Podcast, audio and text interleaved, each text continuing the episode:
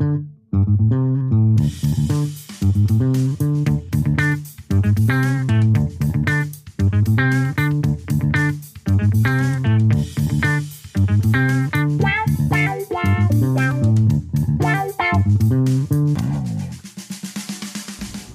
buenas. Bienvenidos de nuevo a Tenemos Lado B. Este, hoy presencial, como había anunciado por Twitter. Este, luego de una ausencia de unos 5 meses por razones médicas. Este, pero como me gusta mucho hacer esto, dije, ¿sabe qué? Lo vamos a ir haciendo. Ah, pará, porque no tengo muteado esto. Como había anunciado por Twitter. Soy un crack. Bueno, y hoy voy a hablar con un amigo de la casa, Federico Donnarumma. Fede, ¿cómo te va? ¿Cuándo Diego? Todo en orden, muy contento de que vengas por acá, siempre venimos hablando.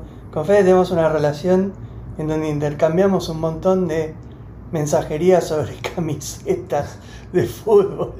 Sí, algunas, algunas que salen nuevas. Algunas novedades y bueno, che, mirá, pa, y este, estuve en Argentina, me mandó fotos obscenas de, De las, las camperas de boca. una lindas. campera de boca. Este, así que. eh, nada, nos divertimos mucho. Bueno, Fede, vamos a empezar a charlar. ¿Qué, qué es ser gamer? Es eh, una, como diría, una pasión por los videojuegos. Por ahí más allá de lo normal de decirte, juego 10 minutos y me divierto, o juego un partidito de algo y me gusta mucho. Es, es más, lo mío va también por una parte, digamos, del coleccionismo. Colecciono muchas consolas, ediciones coleccionistas de algunos juegos que me gustan. También apenas la veo, digo, bueno, esta me la compro. O es, eso por ahí es algunas de las facilidades que tiene estar acá, que tenés la posibilidad de acceder a cosas que por ahí allá es mucho más difícil. Ujú. Eh, colecciono consolas, empecé, empecé de chico. Mis viejos tenían Atari cuando yo era chico, el Atari que iba con la palanca. El número no me acuerdo, creo que es la 2600, la que es la que tiene, que ahora sacó el set de Lego. Y ahí empecé a jugar videojuegos porque mis viejos me dejaron, o era, no sé, una forma de incentivarme a hacer algo, de estimularme. ¿Cuántas consolas tenés? Con ahora, hoy por hoy, debo tener cerca de 25. ¿Cómo? Empecé coleccionando cuando tuve un trabajo que me dejaba mantenerme. Empecé comprando en la generación de la Play 3. Y siempre de chiquito, viste, en esas locuras que tiene la gente, yo dije, cuando sea grande, tenga mi trabajo y me pueda mantener, me voy a comprar todas las consolas que hay. Y bueno, Dicho y hecho. tengo la, la posibilidad y, y empecé a comprar todo lo que pude. Hasta que en los últimos tiempos se volvió un poco discutible el, el hobby. Como, por ejemplo, tengo nueve Nintendo Switch. Son la gente, o mi señora, por ejemplo, me dice: ¿Para qué quieres nueve si jugás con una sola? Es difícil de explicar, pero son. Tengo ediciones de coleccionista que por ahí son muy difíciles de conseguir después con los años. Pero, para, ¿hacen consolas de coleccionistas? Claro, viene la, la versión común que compra todo el mundo y por ahí sacan una brandeada especial, no sé, de Pokémon. Entonces los, no sé si conoces la Switch, ¿la viste alguna vez? Sí. Los dos controles vienen serigrafiados con Pokémon de un lado y en la parte de atrás tienen un montón de Pokémon y tiene otra cosa. Una de las que tengo, por ejemplo, que es medio rara, digamos, es la de Mario, que es toda roja. Claro. Tengo una de Pokémon, do- tres de Pokémon. Una de Zelda, una de las OLED nuevas, bueno, después Play 5, Xbox. Todo lo que se pueda conseguir lo, lo consigo. ¿Cuántas horas jugás por semana? Menos de 5 o 6 horas con el trabajo y todo. Y los chicos, ahora que fui papá hace poco, también es un, un hobby de tiempo completo, aunque la que más trabajo hace es mi señora. Está bien. ¿Qué tipo de juegos jugás? Y últimamente estaba esperando mucho el nuevo Zelda y salió hace poco, me enganché y a ese sí le estoy metiendo bastantes horas. No como me gustaría, pero sí es a lo que más le meto. También cuando a la noche mientras, mientras transcurría el embarazo lo que más hacía era por ahí cuando la nena se acostaba a dormir y para no molestar porque la nena también se mueve y a ver si le pegaba a mi señora, era más un tema de jugar al FIFA online porque me despejaba, jugar juegos competitivos online. No soy de jugar de primera persona, pero sí jugaba más al, al FIFA y esas cosas. Che, ¿y cómo, ¿De, de qué es el Zelda? O sea, se da cuenta que estás hablando con una este, maestra jardinera acá. Yo soy cero gamer. Cero gamer. Es, es uno de los juegos que yo te he dicho que si lo querías probar, querías entrar. Es un juego, digamos, lo que llama de mundo abierto, donde vos tenés un personaje, tenés una historia, pero lo que tiene de bueno el Zelda, los últimos dos Zelda, que son uno es la continuación del otro, es que el juego te deja parado en un lugar y te dice, bueno, ahora hacelo como vos quieras. Vos podés agarrar, y de hecho hay, hay un montón de videos de gente que juega muy bien, que no es mi caso, pero que terminan el juego en 15 minutos. El, el tipo lo que hace es hacer algo que se llama speedrun, en 15 minutos termina el juego. Hace la- las partes que son obligatorias y después va directo al jefe final, así como arrancó, y lo gana. Y ahí hay campeonato a ver quién lo hace más rápido. Pero es un juego, es una aventura con todo un. en un mundo donde tenés un contexto de qué es lo que está pasando, vos sos el héroe, qué tenés que hacer, cuál es la historia, cuál es la problemática, y después arreglate, hacelo como vos quieras. Podés empezar por las partes más difíciles, las más fáciles, hacer lo que a vos te gusta, y es un. como si diría. No sé qué juego jugaste como para orientarte, pero es un juego de, de acción en tercera persona, donde vos vas crafteando armas, consiguiendo más otros personajes que te van ayudando, no en la misma aventura, pero sí que son parte de la historia y te destraban otras cosas. Es como que te va contando una historia al, mientras vos vas jugando. la historia se va desentramando dependiendo. Es, es uno de los juegos, de los mejores juegos de la historia, y a todo esto lleva. El primero lleva 5 o 6 años y todavía le siguen descubriendo cosas. Tiene muchos más el anteriores, pero este es el- los primeros dos que hicieron así como de mundo abierto. Sí, yo había escuchado la teoría que se dieron cuenta que vos convenía que la persona no se muera nunca en el juego para mantenerla todo el tiempo activa. En el Zelda ese vos te morís. Te morís pero empezás un poco más atrás. Hay, un montón de juegos que tienen esas teorías. Por ejemplo, uno de los juegos que a mí más me gusta, que no salió hace mucho, pero es una de plataformas, se llama Celeste. Y los tipos lo que hicieron es, el juego es muy difícil, completamente imposible en ciertas partes, pero vos te morís y al, al segundo apareces donde estabas. Entonces como que la dinámica del juego es que vos vuelvas a empezar y entre esa muerte y tu próxima continuación no haya ningún parate. Es, es un juego muy divertido, pero es desafiante. Totalmente diferente. ¿Y cuáles son los tipos de juego que hay? Uh, hay un montón de todo lo que te puedas imaginar. Es como. Si hay una necesidad de hacer algo, hay un juego para eso. Es como ah, deportes, eh, rol, tercera persona, primera persona, construcción, pasatiempo, eh, eh, juegos de realidad virtual. Hay un abanico increíble de cosas para hacer. Es siempre dependiendo. Yo le digo a la gente, cuando vos empezás a jugar, por ahí es, bueno que te guíe alguien que, que ya juega algo para que vos no, no te choques con algo que por ahí genera una dificultad que vos no querías. Y es, es bueno que te guíe alguien que conoce más o menos a qué jugar. Si vos entras de la nada a algo, por ahí decís, uy, este juego no me gustó, qué horrible, no, los videojuegos no son para mí. Siempre hay algo para vos. Lo que pasa es que hay que encontrar qué es lo que te gusta. Che, escúchame, ¿qué? Con todas estas movidas de eh, e-games que se arman torneos, eso, ¿vos participaste? No, o sea, a ese nivel. Yo jugué- cuando era chico jugaba al Pro Evolution como todos los pibes de Argentina y jugaba bastante bien. Tengo, de hecho, no, la traje, pero había salido una, había una revista que se llamaba La UAD, que es la que dan en la y todos esos lados. Hicieron un torneo y gané un torneo de Pro Evolution y me gané una Play 2 hace un montón de tiempo. Pero hoy por hoy es los chicos que juegan realmente tienen una preparación que es como si fuera un trabajo. Están jugando 8 horas por día, perfeccionándose con alguien que está atrás de ellos y le dice, o los va grabando y después le dice, mira, acá en el minuto 12 tenías dos y vos elegiste pegarle a este, en vez de este, como que analizan todo. Es, es un deporte en sí y un trabajo también. Tienen masajeadores, tienen Y porque se estresan, también estás tensionado 8 horas por día mirando. Es, es como que vos estás jugando ahí y te compenetras tanto que te tensionás y se te, se te agarrotan todos los músculos. Es realmente un deporte.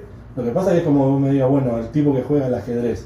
Y el tipo que juega al ajedrez está 8 o 10 horas analizando jugadas. Y también cuando está jugando con alguien y cuando él identifica, digamos, que va a perder, también se empieza a tensionar y trata de moverlo a su favor. Esto también es una es un entrenamiento, si bien no es como si te dijera, bueno, vamos a hacer un, un deporte físico, es más un deporte mental. ¿Jugaste al League of Legends? Jugué un poco, pero es un juego que también requiere muchas horas y por ahí no me engancho tanto con ese tipo de juegos. Sí me engancho más, bueno, el fanático del fútbol, no soy un gran conocedor de fútbol, no soy como esos que te dicen, sí, este en tal partido hizo 50 goles eh, para jugando en la Libertadores, pero sí me gusta jugar el fútbol, verlo y al FIFA hace un montón que juego online competitivo. Hay otro modo de FIFA que es terriblemente desafiante y demandante, que es con un juego de cartas. Es como si fuera un casino, pero adentro del FIFA. Luego vas, vas jugando, podés comprarlas o podés ganarlas y te sale sobrecitos de cartas. Y esos sobrecitos de cartas son más jugadores que dependiendo del el tipo de booster que te vas a sacar, si es dorado, plateado y un montón de cosas, son los, los jugadores que te tocan. Y esos jugadores lo que hacen es después vos los vas armando y van armando química entre ellos, si son de la misma nacionalidad, si juegan en el mismo equipo, si juegan en la misma liga. Es, es una cosa como tendrías que tener todo un Excel para seguir eso. Y aparte vas a jugar con tipos que están tan viciados como vos y juegan bastante bien. Entonces es- requiere muchísimo tiempo. Hay gente que lo hace a tiempo completo. O sea, hoy en día vos te podés dedicar a esto. Te podés dedicar a esto, lo que pasa es que como todo a nivel profesional requiere un montón de compromiso. Es- no es que vos en tu casa... Es como si vos vas a jugar al fútbol con uno que es profesional y vos jugás muy bien, pero vas y... A mí me pasó, yo tenía un compañero que jugaba en la tercera de español y te pinta la cara. El que se dedica realmente, que lo hace como profesional, llega un momento que vos identificás de, ah, este, este es tan bueno que lo puedo hacer profesional. Bueno, pero el profesional tiene otra preparación. De ahí en más es reconocer el talento y eh, practicarlo también. Mm. ¿Y cómo, cómo surge eso? O sea, vos sos pibe, ¿no? Te gustan los jueguitos, qué sé yo. ¿Cómo haces ese salto profesional? Y hay un montón de lados donde podés aplicar, donde van buscando talentos. Cada tanto por ahí hacen, hacen un torneo o, hay, hay un montón de juegos que están divididos en servidores. Y por ahí vos sos tan bueno que sos el tercero o cuarto del servidor 4 de Norteamérica, de la costa este.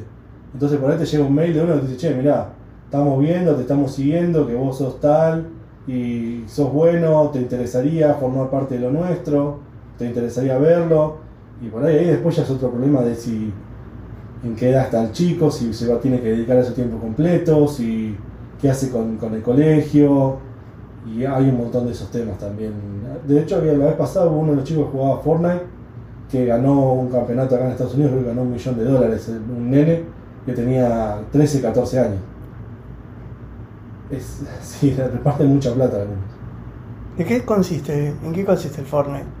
El Fortnite es un juego, como si te dijera, se llama Battle Royale. Caen todos en la isla y el que gana, ah, depende del modo de juego, pero el más normal es el último que queda parado en la isla, gana. Y la isla empieza con un círculo que se va cerrando para obligarte a vos a terminar peleando con otras personas.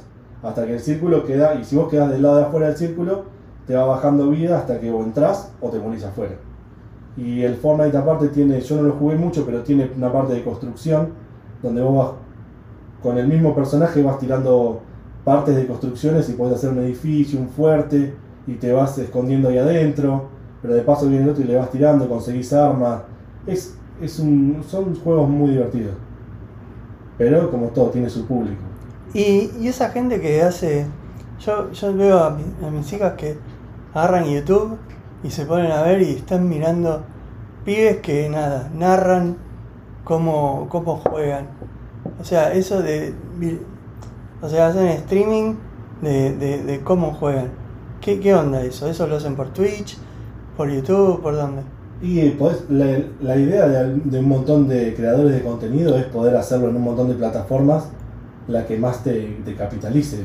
O si lo haces por varios, abrís varios frentes. Lo que hacen normalmente es prenden la misma consola la mayoría de, sus veces, tiene una integración, entonces vos prendés y directamente podés transmitir por Twitch. Xbox lo está por hacer ahora, y si no tenés que conectar la computadora es otro tema, pero es la idea es que vos estás jugando, como yo estaba jugando en mi casa, y digo, bueno, por ahí a alguien le interesa como juego, y por ahí no. Por ahí me pongo a jugar yo y tengo cero viewers, pero lo hago porque me gusta y en algún momento entraron dos, tres a mi canal y les gustó mi forma de, ver o las cosas o cómo me enojo yo. Ahí hay algunos que son divertidos por eso, porque se enojan y putean o esas cosas y la gente se queda.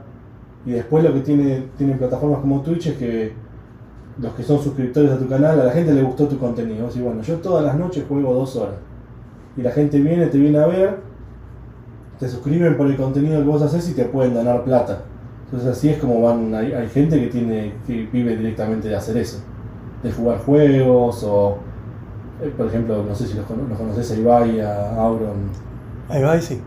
Ibai y Auron son todos creadores de contenido de- de los más grandes de América Latina, pero lo que hacen es juegan algún juego como el GTA y hay alguien que les hace un mapa y para ahí juegan una carrera y se divierten mostrando, como, como nosotros jugábamos cuando éramos chicos, nos juntábamos en una casa, nada más que poniéndolo en, un canal de televisión o de, en este caso de internet, para que la gente se suscriba lo vea o pases el tiempo, es como la televisión de hoy en día, podríamos decir. Sí, a mí me llama mucho la atención que las chicas se quedan mirando eh, así videos en YouTube de, de, de uploads de, de streams en Twitch de, de pibes que juegan y juegan. Yo no sé cuál es la diversión. Hay algunas cosas que están buenas porque vos ves como, como el tipo encara. Hay algunos, yo no lo entiendo, es un juego que nunca entendí que se llama Minecraft. Sí, Bueno, hay, hay tipos que son muy buenos. Hay uno argentino, creo que se llama Spring, que vos lo ves jugar y te das cuenta, aunque no sepas jugar ese juego, que el tipo tiene una habilidad especial para jugar a eso. Entonces por ahí eso es lo bueno de ver a algún streamer, de o, o cómo hace las cosas, que es divertido por cómo lo hace, o la habilidad que tiene el tipo y tratar de aprender de...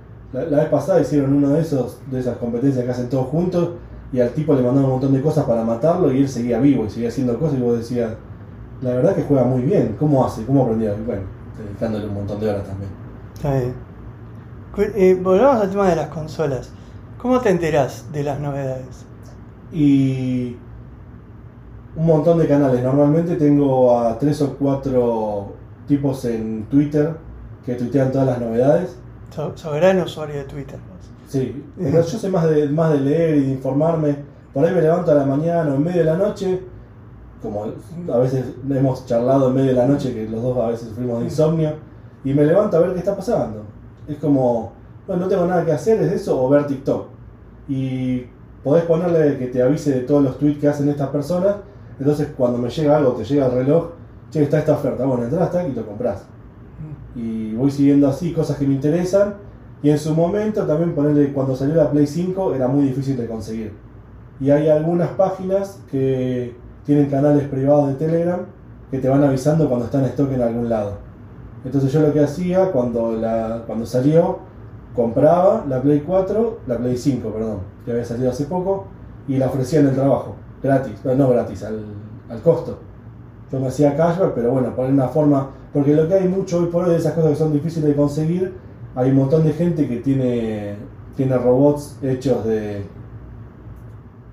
robots programados que compran cosas. Entonces cuando vos vas a comprar ya no está más, lo, se comieron todo el stock. Y yo compraba cosas así para acercarle a la gente del trabajo.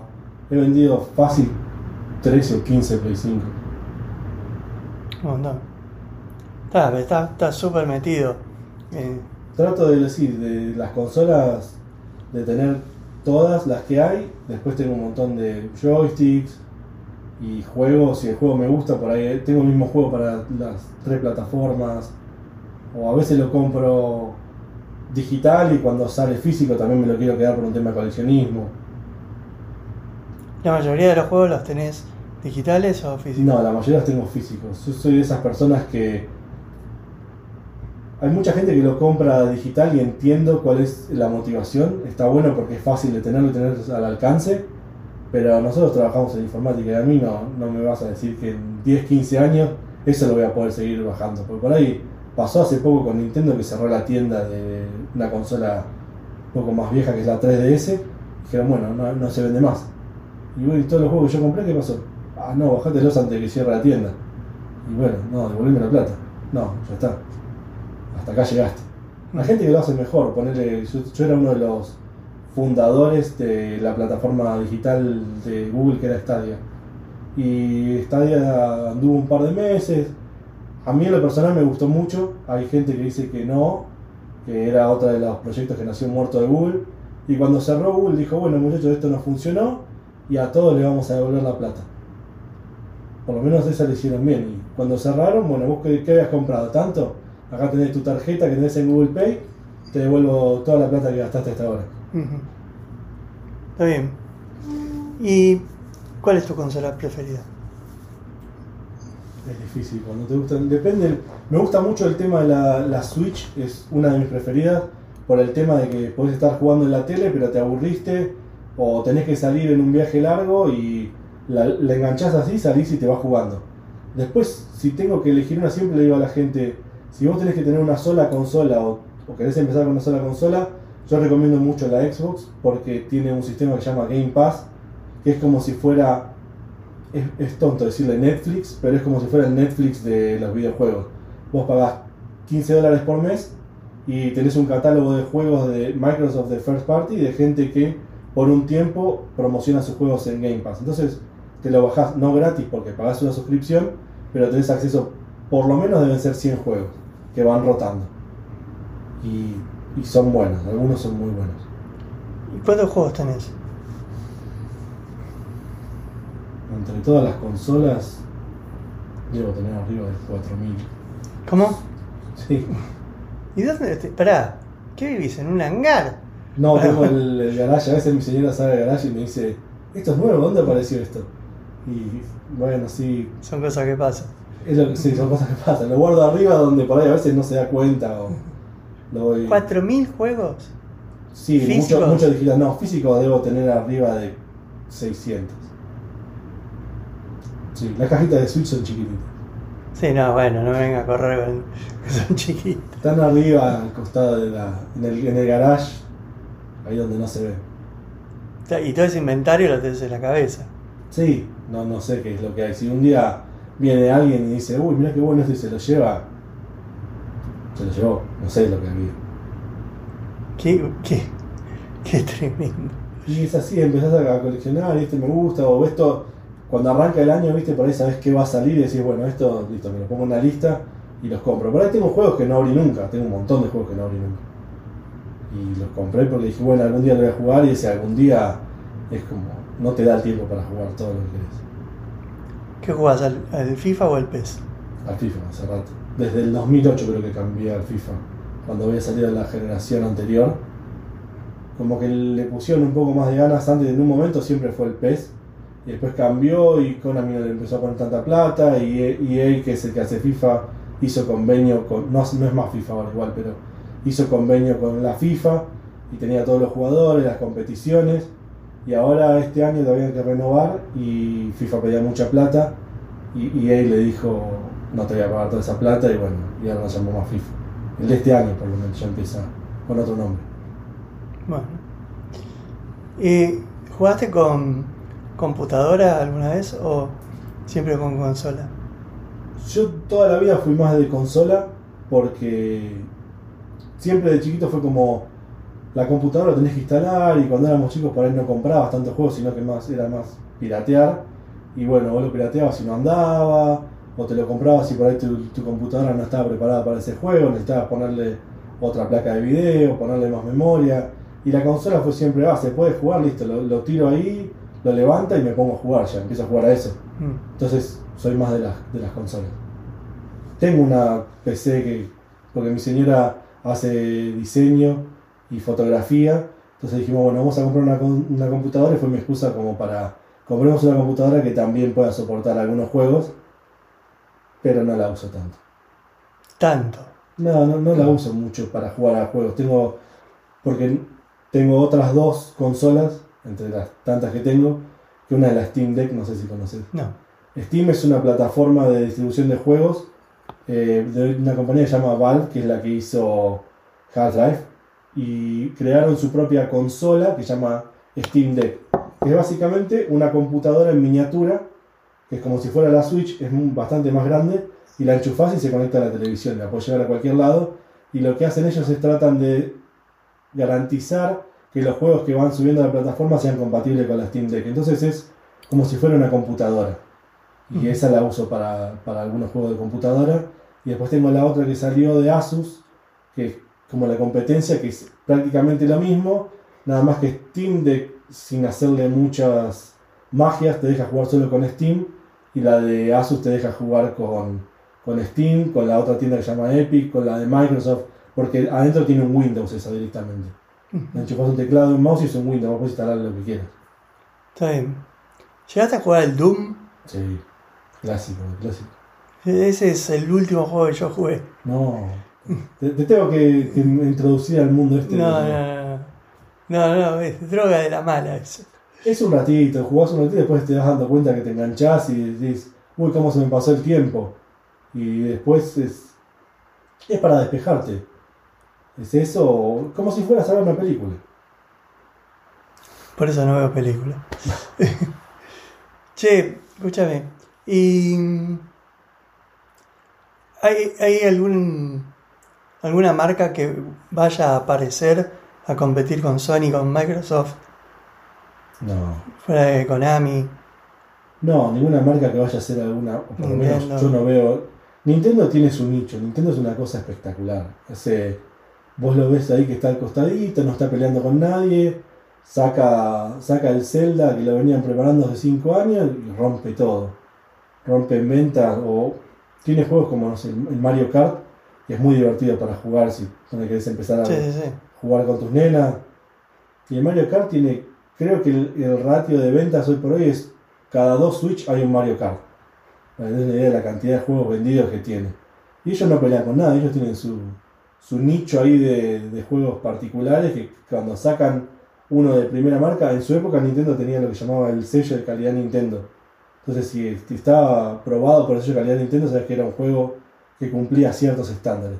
Y después ahora está la pelea entre Sony ganó dos generaciones, que fue donde se, se hizo sus cimientos, la Play 1 y la Play 2. Después le apareció Microsoft con la Xbox, en su momento era la, la Xbox común, después la 360 peleó con la Play 3 y trató de ganarle, pero ya viene de atrás. Y hoy, hoy por hoy está haciendo un montón de cosas muy, muy bien. Y ahora está el problema este que el juego que más vende en todas las consolas es uno que se llama Call of Duty, que es de primera persona, de, de tiros, tiene competitivos, tiene todo.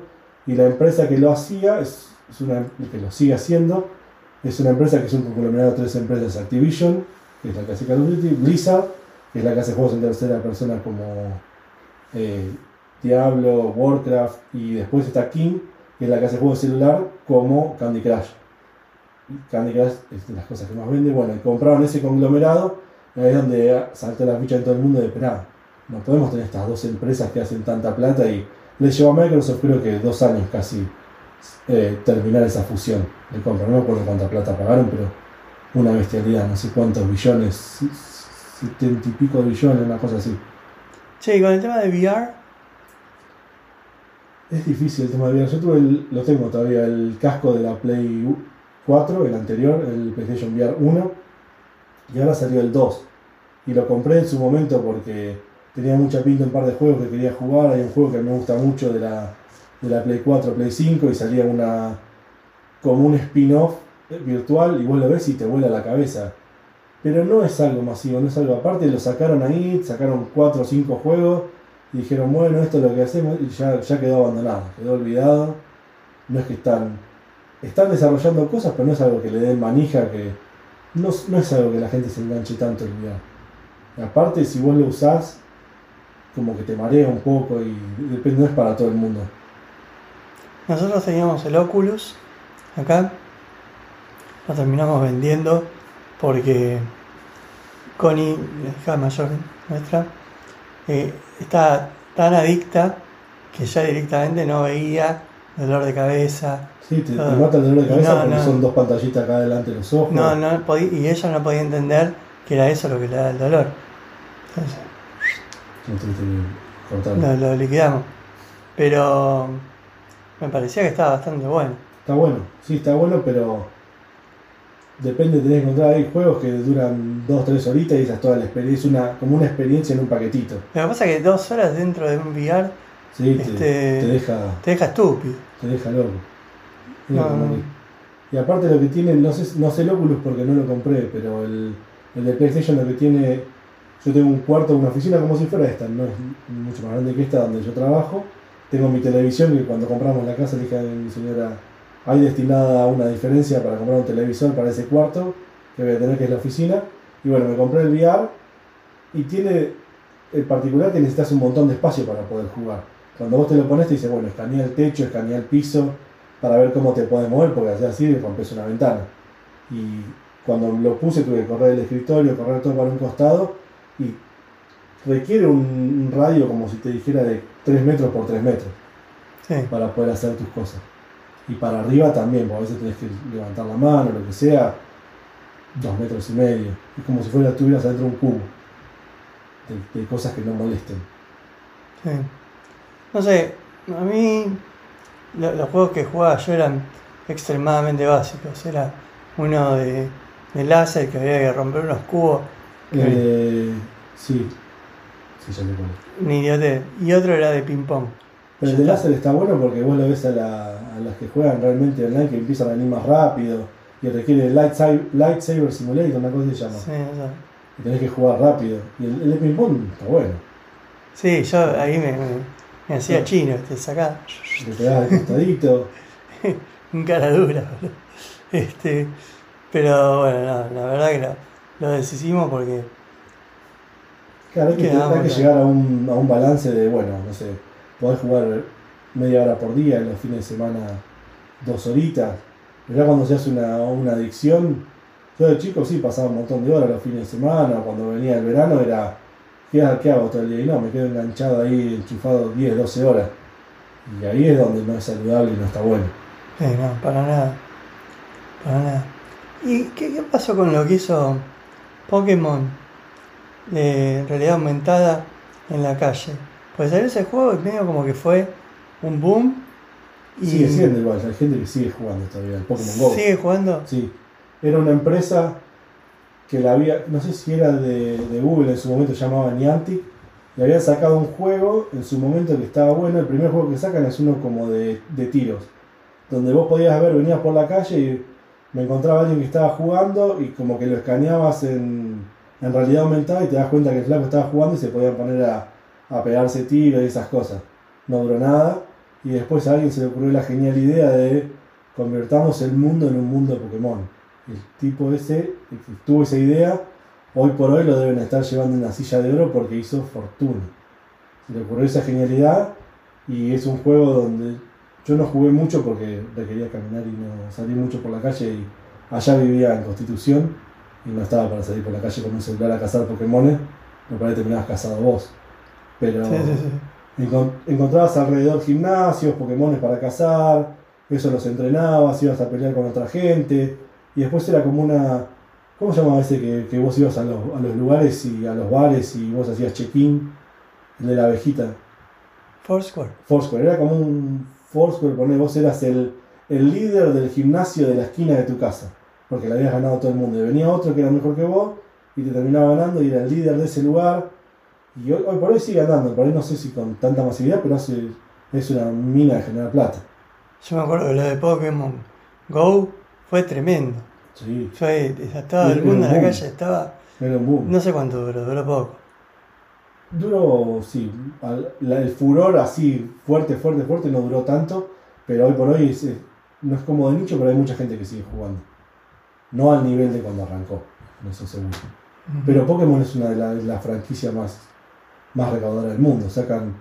Ese es el problema que hay con Nintendo porque Pokémon es como si fuera una de las franquicias principales de Nintendo, pero el que hace los juegos es una empresa tercerizada.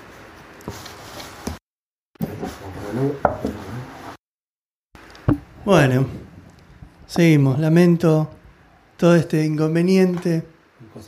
Son cosas que pasan, que no sé resolver. Así que, mala suerte. Pero bueno, vamos a seguir charlando, Fede. Y hay otro tema que quiero hablar con vos. Este, que me lo mencionaste. Sí. ¿Estamos bien con eso? Sí, sí, sí. ¿Estamos bien con eso? Eh, ¿qué, qué es el autismo?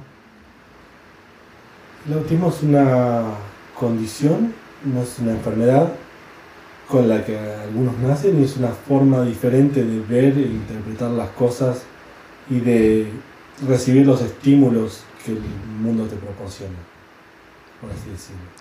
¿Eso en qué te condiciona? Y de- depende, depende del nivel, el autismo es una una patología que está en- tiene un rango, ¿no? Es como se llama, es un espectro, tiene un espectro. Puede estar, hay autistas que son funcionales, hay autistas que no son funcionales, depende en qué nivel estés del rango, es cómo puedes relacionarte con el mundo. Mi hija tiene más que nada un problema de cómo entender las cosas y la ayuda que necesita para poder procesar la información que por el otro chico la procesa de manera diferente. ¿Cómo se detecta eso? Y ej- nosotros nos mudamos acá cuando ella tenía seis meses y la madre más que nada, porque no sé si es mi caso o podemos generalizarlo a los padres, no somos tan observadores como las madres. Cuando la madre ve algo te dice, muchas veces le pega, el 90% de las veces. Y mi señora empezó a ver como raro que la, la llamabas y Martina no se daba vuelta a verte cuando le decías el nombre o no te miraba a los ojos. Y ella dijo, acá algo raro pasa. Y entonces fuimos a un médico y el médico dijo, esos son signos eh, claros del autismo y empezamos a hacer eh, evaluaciones hasta que finalmente, no mucho más tarde de eso, dimos con el diagnóstico que sí estaba en el espe- calificaba como una persona dentro del espectro autista. ¿Y qué, cómo es ese rango? tenés un rango desde gente que por ahí no, no tolera ciertas cosas, o, o autismo muy muy leve, gente que por ahí es, es muy muy amplio el espectro de todas las cosas que te pueden pasar, pero hay gente que por ahí no soporta multitudes, no soporta texturas, hasta gente que no tiene 40, 50 años y no puede hablar, no entiende las cosas, o le molesta el sol, le molesta la luz, le molestan sonidos particulares. Hay, hay todo un rango y hay, hay gente que puede tener una vida totalmente normal y hay gente que puede tener una vida totalmente normal y bajo ciertas circunstancias vos como una persona que está en el espectro autista lo podés aguantar y podés manejar la situación de una manera diferente y ellos por ahí revientan en ese momento. O sea, tiene menos tolerancia. Algunas cosas sí. No, no puede. Martina también lo que tiene es eh, re- eh, retraso del habla y no puede expresar qué es lo que le está pasando y como le falta el lenguaje, por ahí tienen, cuando algo le molesta, no es lo mismo que vos de que puedas decir, no sé, me, me duele la cabeza o, o me pica la espalda. Por ahí ella tiene otras formas de, de expresar lo que le está pasando, por ahí se enoja, o por ahí se frustra y llora, y no te lo puede expresar como lo expresaría un chico fuera del espectro, digamos. ¿Y qué la motiva? Le gusta mucho tocar la música, le gusta mucho, los libros, leemos, tratamos de leerle todas las noches. Tiene como asociado que yo leo en inglés y mamá lee en español. Eh, Escuchar cualquier tipo de música, tiene oído absoluto. ¿En serio? Sí. Lo descubrimos muy raro como descubrimos. Estábamos, ¿Cómo descubrís eso? Estábamos con mi señora y ella tiene un pianito muy chiquitito de esos de juguete. Sí. Y empezó a tocar el pianito, tocó una canción de la nada, una canción que había escuchado, la tocó con el pianito. Y qué raro esto. Entonces ahí probamos porque hay los, los chicos en espectro autista, algunos tienen algunas condiciones particulares. Y se me dio por bajar una estupidez, bajar un afinador de, de celular. Y le digo, Martina, ¿qué nota es esta? Eh, do. Si nadie, nadie te lo enseñó. ¿Cómo sabes qué es eso? A ver, no puede ser, pegó de suerte. Esta, eh, fa. Esta, mi. Y sí, tenía oído absoluto. Y ahí empezamos a, bueno, a ver, entonces le motiva la música, le gusta, tiene oído absoluto, ¿qué podemos hacer? Vamos a terapia musical.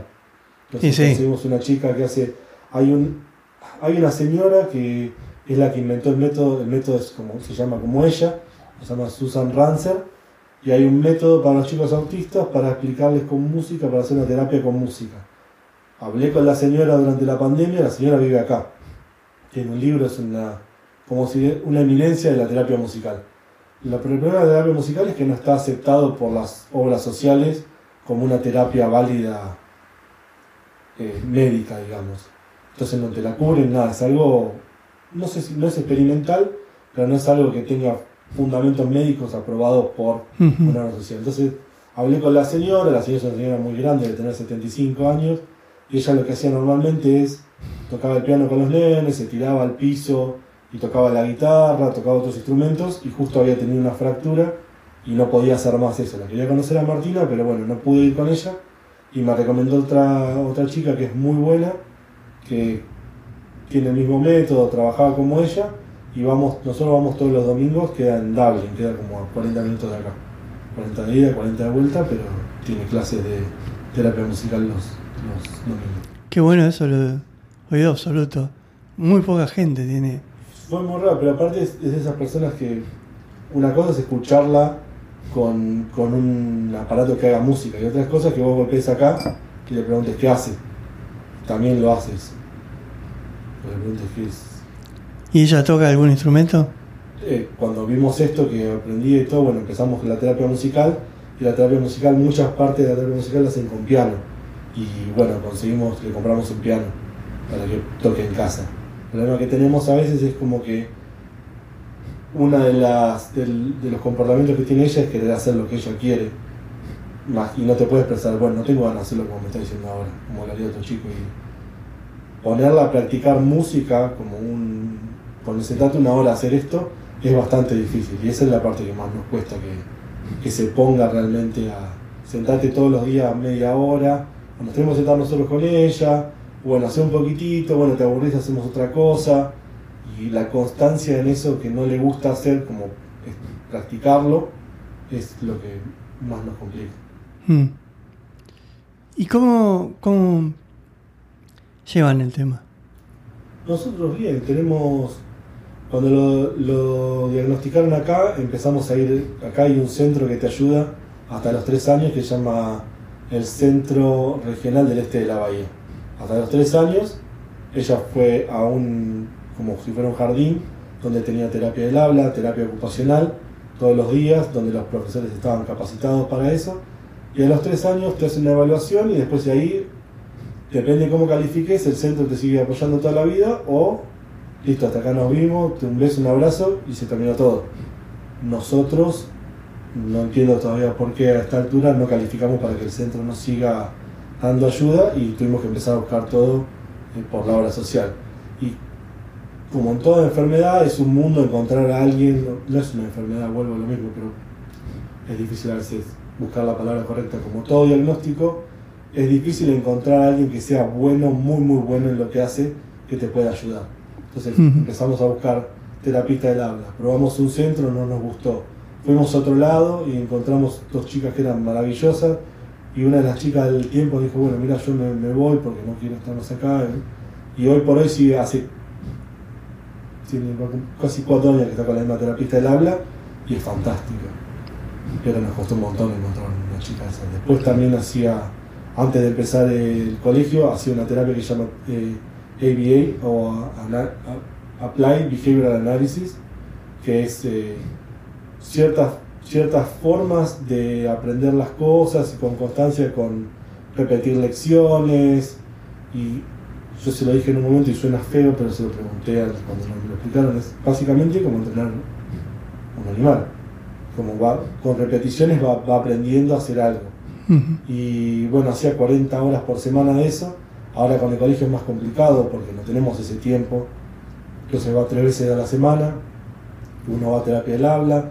Y un montón de cosas esas que nosotros vamos encontrando. O por ahí se da, se da mucho más cuenta mi señora de eso porque es súper eh, observadora de, cada cosa que hace Martina, a ver qué, qué la motiva. O mirá, esto le gustó, podemos probar un poco más de esto y le gustaba bailar o por ahí poner en YouTube eh, ballet y, y copiar los movimientos, bueno, vamos a llevarlo a ballet. Y la estamos llevando a ballet y eso nos sirve a nosotros porque normalmente en, un entorno de muchos chicos, por ahí ella tiende a distraerse y bueno, acá en ballet encontramos un lugar que está muy bueno, ella sigue las, las, lo- los ejemplos de la profesora y va copiando cosas y con el tiempo como que se va adaptando más a los, a los lugares. Ella funciona más que nada con lo que es eh, rutina. Cuando vos le cambiás la rutina el- le sacás la rutina general que ella tiene, es como que se siente medio perdida. Todos los días a las 8 de la mañana hay desayuno. Sí. Después de la nada vos sacás el desayuno a las 8 de la mañana y como, bueno, ¿qué pasó acá? Yo tenía desayuno a las 8 de la mañana. ¿Y en el colegio? Y en el colegio ahora estamos con un tema particular porque el colegio, por unas leyes que hay acá, te tendrían que brindar todo el soporte posible. Y cuando, cuando entra un chico de necesidades especiales, se hace una evaluación que se llama IE- IEP, Individualized, Espe- como un programa especializado para, para necesidades que tenga el chico de aprender. Entonces cuando entró Martín al colegio le hicieron el plan, le dijeron, bueno, necesitas eh, ella le vamos a dar una hora por semana de terapia del habla. Y nosotros discutimos de ahí, no, mirá, tiene, no puede hablar, o sea, sí puede hablar, pero no habla, necesita mucha más terapia del habla. Ah, no, pero esto es lo que puede dar el distrito escolar. Bueno, está bien. Y después terapia de apoyo le vamos a dar tanto por semana. No, pero necesita otra cosa. Y ahí es donde empezamos todo un litigio, por así decirlo. Estamos con abogados porque nosotros estamos pidiendo que tenga un soporte uno a uno, o sea, alguien que esté ahí. El problema más que nada de ella es, ella puede hacer la tarea, puede hacer todo, pero necesita alguien que esté, no es como chicos, que le tira la tarea ahí y se pone a hacerla. Necesita alguien que se siente con ella y cuando ella agarra y está haciendo una cuenta y no, no le sale, por ahí se frustra. Y alguien que esté al lado de ella le diga, bueno, mira, no te frustres, para ver si vamos con la que sigue, o esta la hace después, o a ver qué es lo que no te salió acá. Eso es un, un acompañamiento uno a uno que según el distrito escolar no es lo que necesita. ¿Y el distrito qué dice que necesita? El distrito lo que nos ofreció es un programa que se llama el programa Magnet, que es un aula normal donde está con todos los chicos de, que no están en el espectro, con gente que está dando vueltas por ahí, pero que no están capacitados en o especializados en comportamiento, que es lo que ella necesita realmente. Alguien que esté con. Cuando ella tiene un. se llaman tantrum, no sé cómo decirlo en castellano, pero podríamos traducirlo como un berrinche tiene un berrinche que no, no puede controlar sus emociones y no puede pararse, alguien que la haga volver, alguien que le vuelva a focalizar la energía en lo que se está haciendo. Como un, allá en Argentina son estilo acompañantes terapéuticos, especializados en comportamiento. Y acá, como todo médico, es algo bastante difícil de conseguir y caro. ¿En qué idioma se comunican con ella? No entienden muy bien español, pero ella por lo general habla inglés. Y me tiene asociado a mí, que yo le hablo en inglés y la mamá le habla en español. Y ahora cuando fuimos a Argentina quería que yo le, le hablara en, en inglés y en su momento quería que toda la gente hablara en inglés. Pero ella entiende los, los dos. ¿No tuvo inconveniente con eso? No, porque como empezó terapia de muy chiquitita, a los lugares que iban le hablaban todo el tiempo en inglés. Y bueno, nosotros en casa, si bien hablamos inglés, no es que somos los mejores angloparlantes del mundo y me comunico como el meme de Sofía Vergara. ¿Sabes qué inteligente que parezco yo en español? Bueno, nosotros hablamos español todo el día. Sí. Es así, no, no es que- Por ahí a veces cuando ella no está entendiendo algo, sí les tengo que explicar en inglés o decirle, bueno, anda a pegarte una ducha, pero en inglés. Pero normalmente en casa es todo español. Ujú. Está bien. Che, escúchame, y yo tengo entendido que los chicos que son autistas es como que acumulan un montón de nervio y en un momento necesitan descargar. ¿Eso es así? ¿Te pasa con, Martina? No, me, pasa que no es que acumula, sino que ella por ahí está haciendo la tarea y vos le decís, bueno, haz la tarea. No, no quiero hacer la tarea. Y explota de una. Y se pone a llorar, o se tira al piso. No es que ella acumula, acumula un montón de cosas y después en un momento explota. Pero ahí sí hay un montón de técnicas y nosotros fuimos aprendiendo. Y justo la, la parte por ahí más importante del, del crecimiento de ella nos agarró en medio de la pandemia. Y y mi señora aprendió un montón de cosas de cómo trabajar con eso. Yo también fui aprendiendo más, pero bueno, en medio yo estaba también con, con todo el día trabajando y ella terminó aprendiendo un montón de cosas que prácticamente en, en cierto momento se convirtió como aparte de la madre en la terapista. ¿Quién ayudó más? De ent- en- no entre ustedes, sino en el entorno externo. En el entorno externo tenemos nuestra familia que está toda allá, pero la verdad que mis cuñadas son de fierro. Cuando necesitamos vinieron, vienen todo el tiempo a darnos una mano, pero en sí en el, en el tratamiento día a día de Martina es algo que tenemos que llevar nosotros porque es como es la, la costumbre y la constancia y la como la currícula de las cosas que ella tiene que tener todos los días es lo que la hace trabajar constantemente. ¿Y qué es, cuál es el panorama? Es, es muy raro en el espectro autista porque puede ser que mañana le haga un clic algo adentro y de la nada empiece a hablar como un loro. O sea que el panorama es, nosotros venimos trabajando, el progreso de, de cuando empezó ahora es gigante, porque un montón de cosas te puede explicar que le- no qué le pasa o qué, es más, más difícil con sentimientos, pero sí te puede explicar qué quiere o te puede dar a entender qué es lo que está necesitando, qué es lo que le gusta, qué es lo que no. De cuando empezó que no te podía decir nada es un progreso enorme. Nuestra idea es que ahora con el acompañante se ponga a tiro con la escuela y en algún momento ya no necesite más nada. Cuando tenga 8 o 9 años por ahí. Ese es el panorama que tenemos por ahora. ¿Y en qué puntos tienen que trabajar ahora? Y ahora estamos trabajando mucho en, en lo que es terapia del habla, comunicarse. La chica esta que tenemos, la terapista del habla, es muy, muy buena. Y cada tanto vos tenés que tener eh, reuniones con ella y te van diciendo, bueno, las metas de ahora son en los próximos seis meses que ella me pueda comunicar eh, qué está sintiendo en, en cierto momento. Bueno, cuando cumple esa meta, ponen una meta nueva. La meta ahora es que me diga durante el día eh, tres sucesos que hayan pasado. Entonces trabajan en, en todas esas metas a corto plazo que en las generales termina siendo a un desarrollo completo. Pero siempre es un tema comunicacional. La mayor, el mayor problema de ella es, es expresarse. sí, Comunicación. Poder, poder hablar y decir, decirte. ¿Dibuja? Sí, dibujo también.